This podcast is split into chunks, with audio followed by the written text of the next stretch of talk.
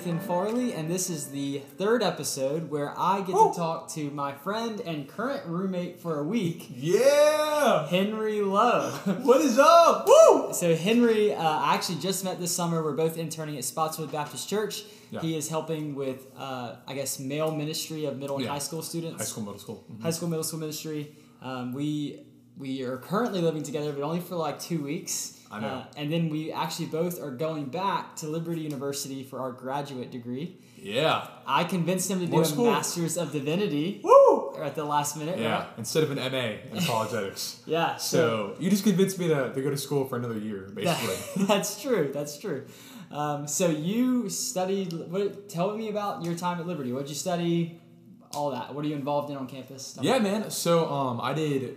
So I'm one of the few who didn't change their majors um, at all through his course That's at a big deal. Yeah, I loved it. Um, I came in doing youth ministry undergrad. I finished Liberty um, with the youth ministry undergrad. Uh, I lived off campus for most of school. When I was on campus, I was uh, on the quads. So quad squad, quads, home of the gods, The as we circle say. is better. uh, whatever, whatever. You didn't have you didn't have a kitchen, so You're right. um, now I live off campus, and I, I used to work at, at Chipotle, uh, Chipotle Mexican Grill, and then Blaze Pizza. And right now, I actually just started working at Third Wave Coffee. Okay. Um, big coffee snob here. that So- he is not lying right now. He's not lying. So, what is your favorite coffee shop that you've been to, Like ever, like ever? shoot. So Passenger Coffee up in Lancaster, Pennsylvania. Okay. Environment's great, so Okay. great coffee culture. So you don't enjoy 7-Eleven coffee? oh no, heck no, dude. No, Okay. no 7-Eleven, no Dunkin', no Starbs. So. Wow. And let me ask you this: uh, How many times have you eaten Chipotle in the past seven days? Dude, probably like three or four times. I go to Chipotle a lot. So you worked there and decided to keep eating there. oh yeah, Okay. yeah. Okay. I try to get that discount still because you know I used to work with them. Uh, so you still try to get the discount? Yeah. so Chipotle employees, listen. Henry does not currently work at Chipotle. Do not give him the employee discount. Uh, for now. Um, Um, but yeah, other, other things. Uh, I'm on, I'm on a traveling minister team at Liberty called Youth Quest, and I'm one of the speakers on the team. So we do like conference style ministry for, for high school and middle school students throughout the school year, Okay. um, ministry wise. Okay. So let me ask you this: Why youth ministry? Oh, dude, that's a loaded question. Um, part of that does have to, you know, do with my story. But um, basically, I remember you know, growing up. I, I didn't grow up in a Christian home, and so it was actually a friend that had reached out to me and had shared the gospel with me, and he invited me uh, to a camp. And I was at that camp where I heard a super convicting quote. Um, the pastor said, "If you worship a dead savior, you'll end up just like him." He said, "You know, Buddha's in the grave, Muhammad's in the grave, Joseph Smith's in the grave, but Jesus, he rose from the dead." And some someone you probably I, I know I've told you about this, but I actually used to be Buddhist. So coming coming into that and being a Buddhist, I was like, shoot, like.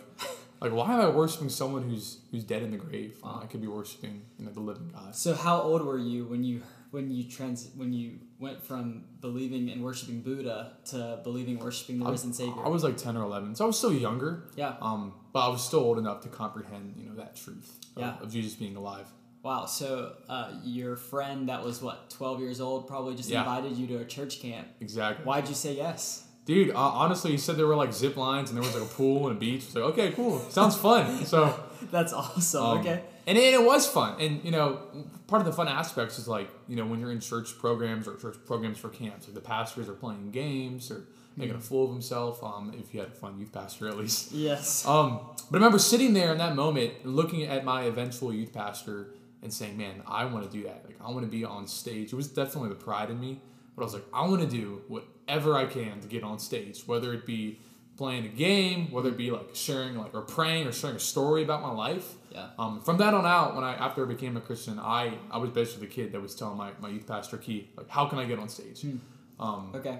So let me ask you a few uh, funny questions as we get started. okay, let's go. So you've told me this. Number one, what is your worst, funniest sermon title that you've ever done while you while preaching? Oh, I think I told you this. Um, I did a sermon title. I called it Baywatch. um, and it, it was basically about you know how can we honor God in our relationships? How can we flee sexual immorality? It's called a okay. Baywatch. Baywatch. So okay. like the movie. Second, what is the craziest thing you've ever done on a youth trip for the students? I already know what I think is the craziest thing, but we'll see what you come up Wait, with. have I have I have I told you this story before? You tell me. What story are you thinking about? Okay, I have to think because a lot of like like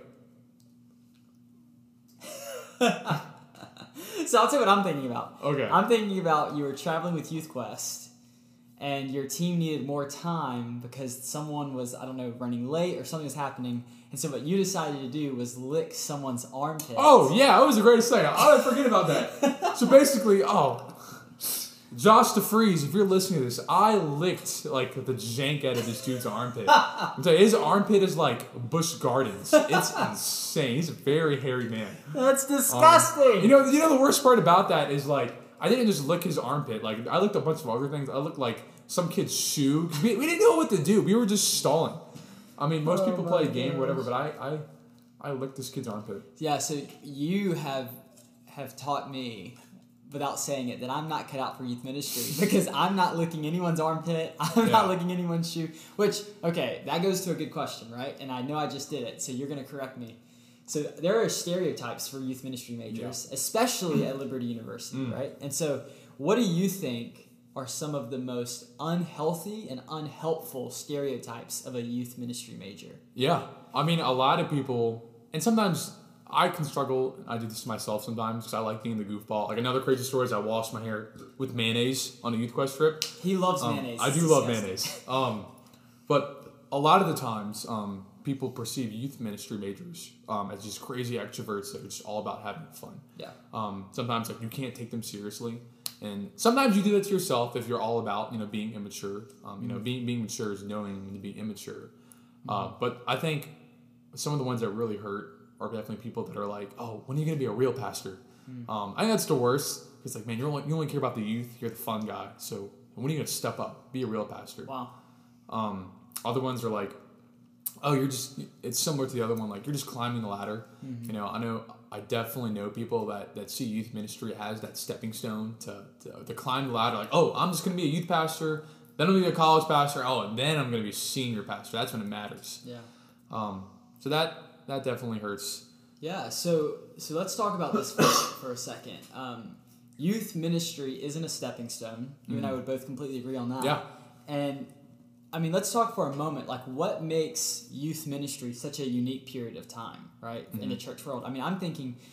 I started following Jesus when I was in that middle, transitioning from middle to high school age. And so, this idea that, oh, yeah, let's throw some amateur ministry guy to take care of all these people who are going through so many changes, that typically, if someone follows Jesus, it is when they're introduced to Jesus at that age, right? So, so why do you think the church has seen youth ministry as a stepping stone? Like, what, why is there a disconnect between the main service, quote unquote, and the youth service, quote unquote? I think I think a lot of people just they want to separate students from from the adults um, in the sense where students are immature, so they just need someone that can connect well with them. They might think that may oh their senior pastor's too old. They need somebody young to be there for them. Um, and it, it hurts because I mean Barna did a study years ago and it's like 95, 94, 96 percent of like Christians became Christians before the age of 18, um, which is like I mean, that's that's why I'm so passionate about that because those are the students that, that or those are the people that need to hear Jesus. Because usually, like by the time they're after 18, it's it's much harder for someone to completely change their worldview. Yeah, so what something that I know about you that I'd like the audience to learn about is you're really passionate about evangelism. hmm Yeah. Uh, so define evangelism for us, right? I mean, it's a big word; it's thrown around a lot. Like, what what is evangelism? Yeah. So fir- first of all, I want when it comes to evangelism, evangelism and, and discipleship, they they they're literally the same thing in the sense you can't have one without the other. I think that's super important. I don't just want to share the gospel with somebody and just leave them. You know, Matthew twenty eight talks about you know go make disciples of all nations. What else it say? Teaching them to obey Yeah. all that I have commanded you. Yeah. Um, so I mean, evangelism is literally like as you're living your life, you know, not only being a light for Christ um, through your actions, but also verbally sharing um, the love of Christ as Yeah. many people as you can. You you sparked a quote that someone said to me one time. They said, "The church has spent a lot of time pointing people to Jesus, but I think they've forgotten how to teach people to walk with Jesus." Oh yeah, And I think that's so true, right? I mean, you you look at some churches and they're so big on we want you to pray the prayer, we want you to raise your hand, we want you to make a decision. Um, but once you do that, it's like, okay, congrats, you're in. And Now then they what? don't say anything else. Yeah, now Right? what? yeah, now what? And so I like that you said evangelism isn't just introducing someone to Jesus, but it involves discipleship, teaching people how to walk with Jesus. So I think that most people, when they think of most American Christians, when they think of evangelism, they're probably thinking, let me give an Easter invite card to someone, um, which is good. Like, that's not a bad thing, but evangelism has to go further than just giving someone an invite card to your church Oh yeah. right so like how would you speak to someone that that feels really fearful of of even giving the invite card so when we talk about sharing uh, your faith with someone personally like that's just that's not even on the table what would you what would you encourage someone with Yeah, I I want to point them to scripture as, as, as much as I can. Um, I I think it's important to note that you know giving somebody a card to come to church that's not the gospel. Um, that's a piece of paper that says come to church. yeah Um, and it's, it's a nice gesture. I don't want I don't want to say it's a bad thing, but I mean Yeah. we, we see verses like like Romans 10, 13, and it says like, hey, um, how can they call upon the Lord in whom they've not heard? And, and pause there. So how can they call upon Jesus in whom they've not heard? yeah And then, so just think about that. How can they call upon Jesus if they haven't heard about him? yeah And it's a scary thought. But the hope is that, that Paul later writes, hey, how can they call upon and how can they call upon him and who have not heard? And how can they hear without it being preached? Mm-hmm. And how can be how can it be preached unless someone has been sent?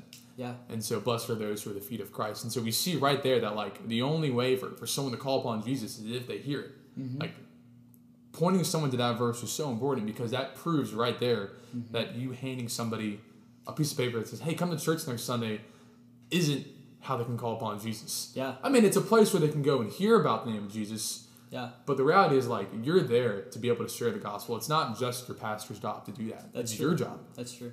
We were actually we've been going through a, a Bible study on Sunday nights called "The Gospel Above All" by J.D. Greear, and this past two weeks we've listened to a woman named Rosaria Butterfield, and Rosaria was an LGBTQ activist, feminist uh, professor, and she said in the video recently she said that I never would have said yes going to church with someone to hear the gospel. I never would have done that, and I think that pastors are doing a good job right now trying to convince their congregation invite people to church because many people do say yes. And that's true. Like Yeah. statistics say that if you invite someone to church um, oftentimes they'll say yes. But the other side of that coin is there are people who will say no and the we cannot simply settle for i invited my neighbor to church. They said no so that means they've rejected the gospel. Yeah. we can't settle for that right? I mean if mm-hmm. if the only person we let evangelize is our pastors then the world will not know jesus. Yeah. it'll only be probably religious or morally good people right? Like we have to go to our neighbors go to the people who live on our block and tell them this is who jesus is and i want you to know them the same way that i do Yeah, Right. I mean, a great book I read. It's called Wiki Church. Uh, it's by Steve Murrell, and he tells this this story. I'll try to keep this condensed. A guy named Jimmy Wales years ago wanted to create an online encyclopedia website. And so what he created was a website called Nupedia, and and the concept of Nupedia was that those who were professionals or those who were credible in their in their facet of life, they could write articles. So like um, a doctor could write articles on like medicine, or a basketball player could write articles on basketball. Um, after a couple of years, Nupedia just completely failed because it was just this long and, and overwhelming process to figure out and filter out like, and who's who's who's like credible and who's not. yeah So what he did instead is that he created a new website instead of Nupedia, he called it Wikipedia, where anyone and everyone could post articles. Like I could post an article on like medicine, you could post an article on basketball. I don't know if you're, you like basketball or not. i don't know enough no Yeah, you could write an article on basketball or, or teeth. I don't know if you know anything about teeth. But but the content like a sixth grader could write an article on like Jupiter. But his his point was that like too many times like a lot of people function you know in evangelism like new Nupedia where they say oh it's my pastor's job to do that it's it's the uh, it's the youth pastor's job it's the elders in the church job to share the gospel but no we need to function like Wikipedia where anyone and everyone can be going out and sharing the gospel sixth graders 50 year olds like everybody can do it. that, that's the early church that's literally what they did yeah that's good so let me ask you this what's the gospel Oh, Right? yeah. i mean we're what's talking about like like people need to go share the gospel and people are probably sitting here thinking okay well what is it like Yeah. Mm-hmm. what do i need to, to tell my neighbor what, what would you say Oh yeah. So I mean, I I like to start out with creation that God created us to be with Him. Mm-hmm. That that God created us to, to be in a relationship with Him. That was His original intention. Yeah. But then this thing called sin entered the world, and our sin separated us from God. Mm-hmm. Sin is anything that you do bad, um, or anything that you should have done that you didn't do. Yeah. Um, God being all perfect, and, and us, we inherited this sinful nature. It doesn't matter how many good things you do, because good deeds don't save us. I always Yeah. say it's like putting icing on a burnt cake. Um, Try to cover up your lives with, with good things and icing, but on the inside, we're still burnt sinners um, Yeah. to the core. But the hope is that, that paying the price for that sin, Jesus, being fully God and fully man, died on the cross, and three days later, he rose from the dead. Yeah. Um, and that's where our hope is built on in the resurrection, that anyone who trusts in him and him alone can have everlasting life. So Um, I know because earlier we were talking about this that one of the things that you wish people would say more isn't just Jesus died for you, period, and leaving that there. Like that's a true statement and that's good. Jesus did die, but you were emphasizing Jesus is alive. Like we need to talk about the resurrection and not just the death of Jesus. And so can you explain a little bit about that and how you feel? Yeah, I mean, it, it comes back to the quote that I talked about earlier. Like, Bu- like if you worship a dead savior, you'll end up just like him. Buddha's in the grave, Muhammad's in the grave, Joseph Smith's in the grave, but Jesus rose from the dead. Yeah. Like our hope isn't built upon the death of Christ. Our hope is built on the resurrection of Christ. That's awesome. Paul, Paul writes in, in 1 Corinthians 15 that if there's no resurrection, then our preaching's in vain, our faith is in vain. Like my friend David says, like if there's no resurrection, like Christianity wouldn't exist. Like Yeah. that's where hope's built on. So it just it's a pet peeve, and I know not everyone means it. I think just people people just forget. Yeah. Like they'll pray like, man, Jesus, thank you so much for dying for us. Mm-hmm. Amen. I'm like, he didn't just die. Like Jesus is alive right now. yeah, like exactly. He's alive right now. Like our joy is in the resurrection of Jesus, which is just Yeah. and that is the core to Christianity. Yeah, that's so good. So, um, let's say you're so we're talking about change the block, right? It's this Yeah. idea that local engagement with our neighbors and our community, ordinary people can have an extraordinary impact, right? Uh, so, talk to me for a second because I know that we're talking about sharing the gospel here. Uh, but what will happen as we share the gospel is there are times where people are going to reject us. Yeah. So, so speak to the, someone right now who's afraid of rejection, and that's what is stopping them for a moment for sharing the gospel. Yeah. Well, I understand if, if people are afraid of rejection, but know that like you still can't save people even if they accept Jesus. I mean, we see in Second Timothy two twenty seven that it is it's God that grants a heart of repentance, um, but it's our job to be sharing the truth. And I've always I heard a great quote once um, that the greatest obstacle to evangelism is Christians who don't share the gospel, um, which hurts me. You know, if you if you if you have a neighbor that you know is not a Christian, if let's say that you have shared the gospel and they've rejected you, well, that's on them. But if you never share the gospel with them and they're not a Christian and they die, like even though like the sin is what sends them to hell, like man, you could have shared that hope with them. Yeah. Um, There's a, a really good and scary quote that I've heard that says the gospel is only good news if it gets there in time. yeah. Right? Like it's this idea that Jesus has done something for this world that is lost and dead in their sin. And we need to get the gospel to them as quickly as possible um, because people are dying without without hearing this gospel.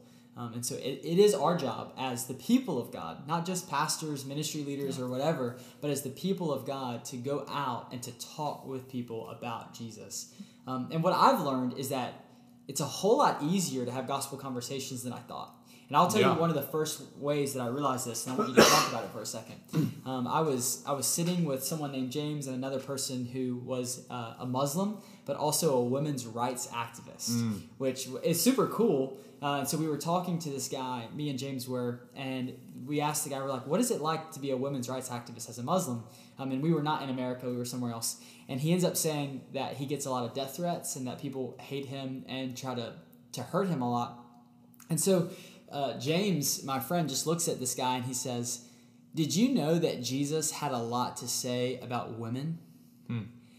And I'm sitting here thinking, He did have a lot to say about women. And then the guy goes, No, wait, can you tell me about it?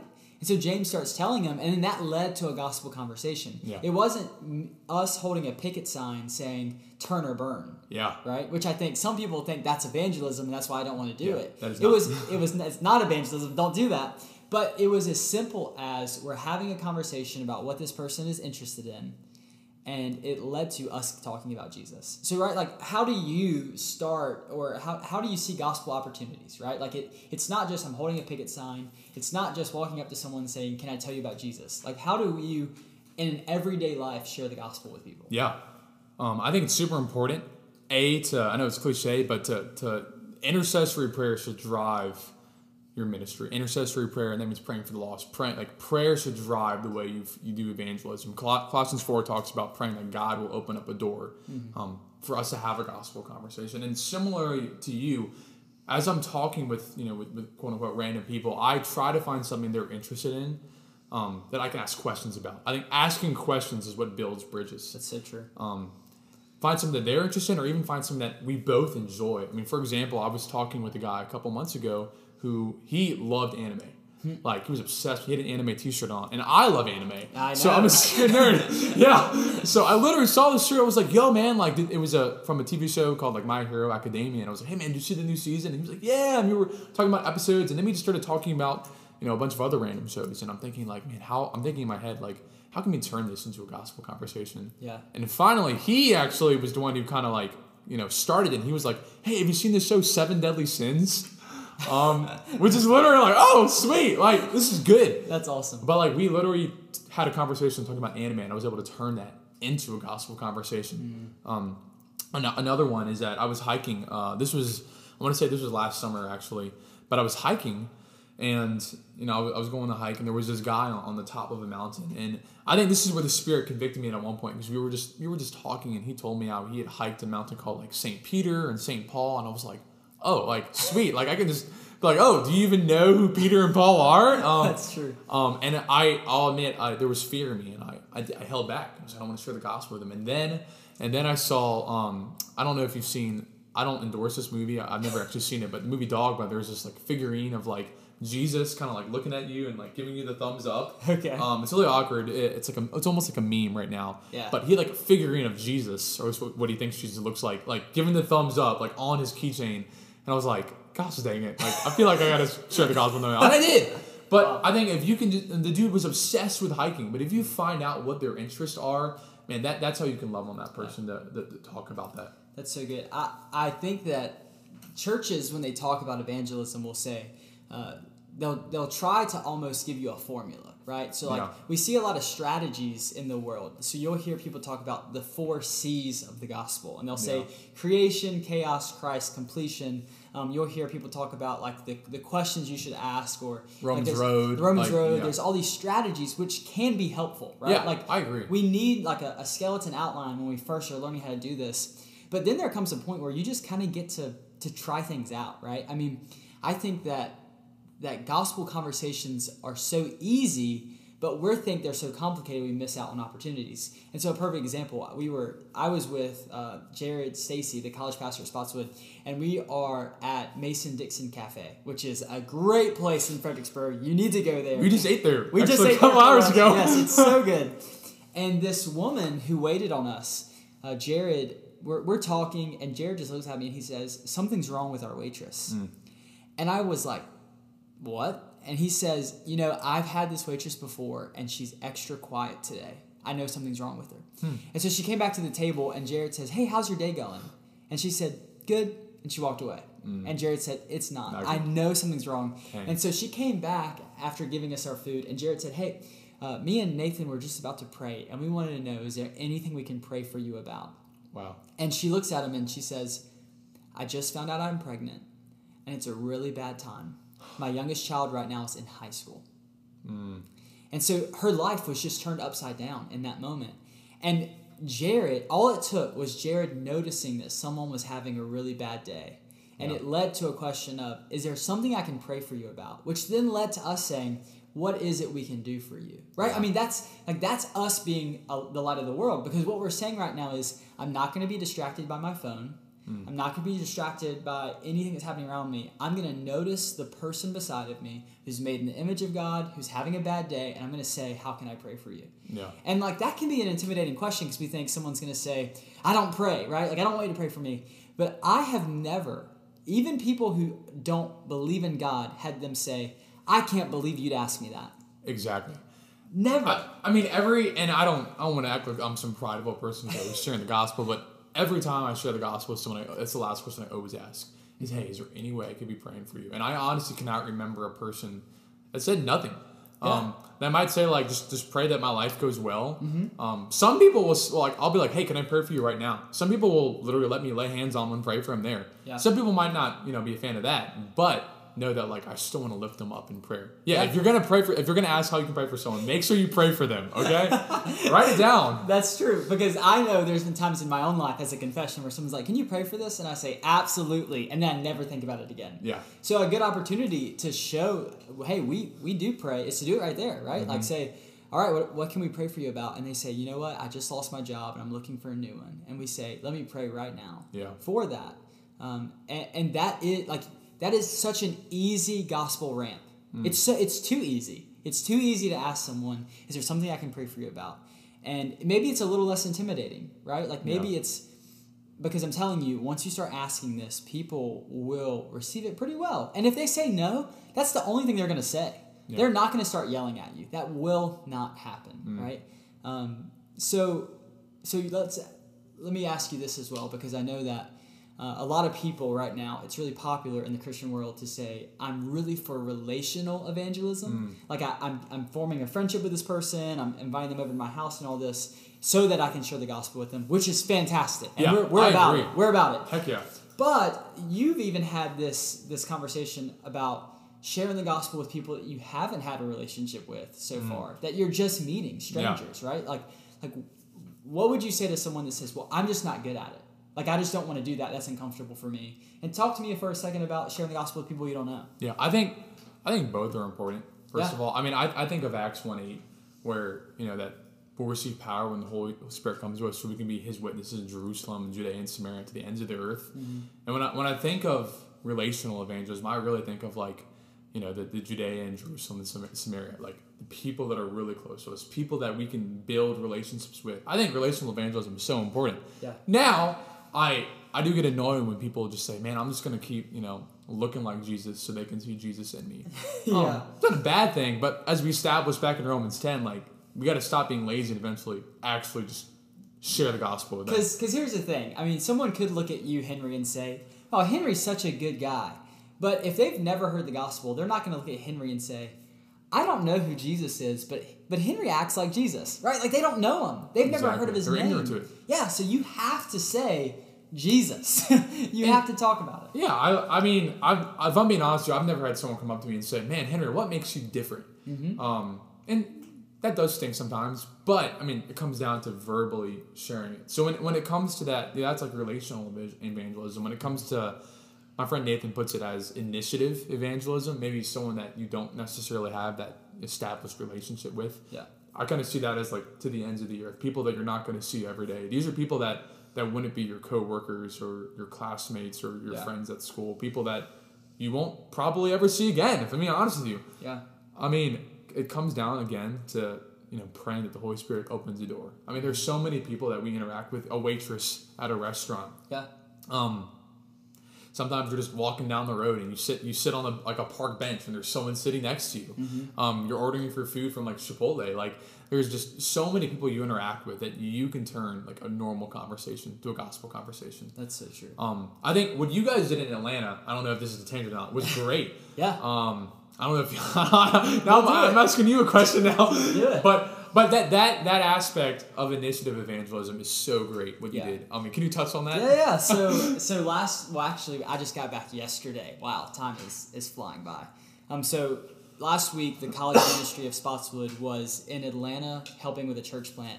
And what we did was we went to the park and we just brought signs that said had different questions. So like one of them, one of the questions we had were, "What should we do in Atlanta? It's our first time here." And so people would come up and they'd say, "Oh my gosh, here's what you should do. Like here's what I love about Atlanta," and it gives people the opportunity to talk about their city. And then they say, okay, so like, why are you asking this question? And we'll say, oh, it's our first time here. I'm like, well, what are you doing in Atlanta? Yeah. And then we say, well, we're actually here helping a church plant. The church is, is M28.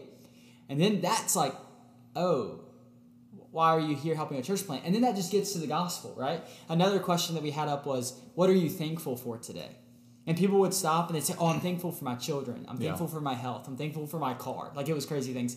And then we'd say, Wow, can we like can we tell you what we're thankful for? We're thankful for for our family. We're thankful for our church. We're thankful for and then they're like, Oh, that's interesting. And we say, you know, every good gift comes from God. And we're just convinced that the world needs to be more thankful because our God has done so much for us. Yeah. And we want to talk about it. And, and you're using something as a gateway to share the gospel. It's not a bad thing. Yep. Me and my friends last summer in Houston, we, we set up spike ball out in, in some park or whatever, and these two guys came to were like, "Hey, what is this?" And like, and nobody in Houston knows what spike ball is. I don't know. That's I, felt really bad. Um, and you know, we explained, "Hey, this is spike ball." And we literally played like two or three games. So we're establishing, you know, a small relationship. So something I use for that initiative, you know, gospel evangelism tactic, if you will, is finding something we have in common. Mm-hmm. Like I said earlier, like finding something that they're interested in. And we literally were talking about spike ball and like the concept of it for like 20 minutes. And if eventually, like me and my friend Jonathan, we were able to turn that into a gospel conversation with those two guys. That's really cool. So something I want to say here because and I don't know if this is just the circles I've been in, but a lot of people when they talk about evangelism think, all right, it, I'm going to share the gospel with this person, they're going to hear it, and then it's got to be this yes or no, will you pray this prayer with me? Right? Like it's this idea that someone has 10 seconds to decide the rest of their lives. Um, which sometimes sometimes people will say for the first time hearing it, man, I want that. I want to follow follow Jesus. Like, let's do it, which is fantastic. But I think that the better way to gauge ha- am I being successful in sharing my faith? I would ask uh, two questions walking away from a gospel conversation. The first one would be Did I tell them about Jesus? Right? Like, if I told someone about Jesus, then I feel good because I'm sitting here thinking, um, I've been obedient. Like, I'm, I'm fulfilling the Great Commission. I'm talking to people about Jesus. Um, it's not my responsibility for them to say yes. That's God's. You already said it. The second question I would have is Did the person have a positive experience with a Christian? And I think that, that we're, what I'm trying to think about is Did I help them with the next step towards knowing Jesus? Um, and the reason I say that is because uh, the, the scriptures talk about there are people that are planting seeds. There are mm-hmm. people that are watering seeds, Yeah. and God's the one that's making it grow. And we never know which one we are. We don't mm. know if we're planting seeds, saying for the first time, here is the gospel. Exactly. Or if we're watering someone else's seed and going, hey, yeah, their mom's been sharing the gospel with them for, for years, and I just get to come in and I get to add a little bit of water onto a seed that's already been planted. Right? And so, like, I, I always walk away from a gospel conversation saying, Did I talk about Jesus? And did I give them a, a positive experience with a Christian? And the reason I say that right now is because we were in Atlanta last week, and we had uh, people in Atlanta, when they heard we were Christian, immediately say, Okay, what do you think about same sex marriage? And that's just a loaded question. Yeah. And so in that moment, what what someone did is they shared the gospel with them. They told them what we believe the Bible says about same sex marriage. And the person didn't in that moment say, okay, great. I'm ready to change my whole life and my lifestyle. I'm ready to follow Jesus. But he did say, you know what? I really respect what you just said. And it was almost like he was surprised that he didn't get into an argument with a Christian. He said, I don't agree with you, but I really respect the way you said it. And so I think that that plays a part in evangelism, right? This this idea that they might not pray a prayer with me at the end, Yeah. but if I can plant a seed, the way Jared said it all week, which was so good, he says we want to put little uh, pebbles in people's shoes. Yeah. So so they walk away from the conversation and they go, "That's so weird. I can't stop thinking about what that guy said. I mm. can't stop thinking about what that girl said." And that that's a successful conversation, right? So as we wrap up, Henry, what are some final thoughts you have for people that want to? I mean, to the pot, you might be thinking, "What does this have anything to do with change the block?" Yeah. Well, here's what it has to do. When Jesus was resurrected from the dead and he's talking to his disciples, he says, I want you to go into all the world preaching the gospel and making disciples. Like, I want this thing to grow and expand. And so, if we're talking about we want to change our block, um, if you want to see long lasting change, it's got to attack people's hearts. Yeah. It can't just be we want people to act better. It's got to be we want people to die to themselves and to follow Jesus. And so evangelism is how we change the block, right? So, how, what advice would you give? What final thoughts would you give about this whole evangelism conversation and changing the block conversation? Yeah. Um, so first thought is you don't have to leave the country to share the gospel. Wait, Um, what? yeah. I mean, don't get me wrong. Mission trips are so important. I think they definitely shape our our worldview or whatever to to see the urgency of sharing the gospel. But the reality is, you don't you don't need to leave America because there's so many lost people here in America. yeah. Um, more than you think. Like I at Liberty, get mind you, a Christian college. I mean, when I worked at Blaze Pizza, there were maybe like forty of us or maybe thirty of us that worked there. It was me and two other people that were the only actual Christians by our fruit. Wow. And it's like, man, there were so many people in Lynchburg, like a place where there's where it's like one of the most church areas by by that Barna says, Yeah. or people that don't know Jesus. That's our backyard, Liberty. Yeah. Um, I mean, your na- I mean, you again, you don't have to leave the country. So pursue your neighbors with love and persuade them with the truth. Hmm. I think I think it's super important again for this all to be fueled by intercessory prayer. Mm-hmm. I think like praying through Romans 10 1, which is which, Romans 10 1, which is brothers, it's our hearts and desire and prayer to God for them that they may be saved. That's Paul literally saying, hey, let's pray for the lost right now. Yeah. That's something that I do is that every time I, I have a gospel conversation with somebody um, that rejects Christ, or maybe I have a friend of a, a family member, or maybe a friend, I have this, their name written in this booklet. Um, and every night I'm praying for those names. That's awesome. Um, through Scripture. Yeah. And the reality is, I might not see any of them ever again. Some of the people that I at least share the gospel with, Yeah. but I'm still praying for them. Um, I think lifting them up in prayers is good. Yeah. That's awesome. Well, uh, thank you so much for coming on the Yeah. podcast, Henry. I appreciate it. And uh, thank you for listening to Change the Block. Yay. We will see you next time. Woo!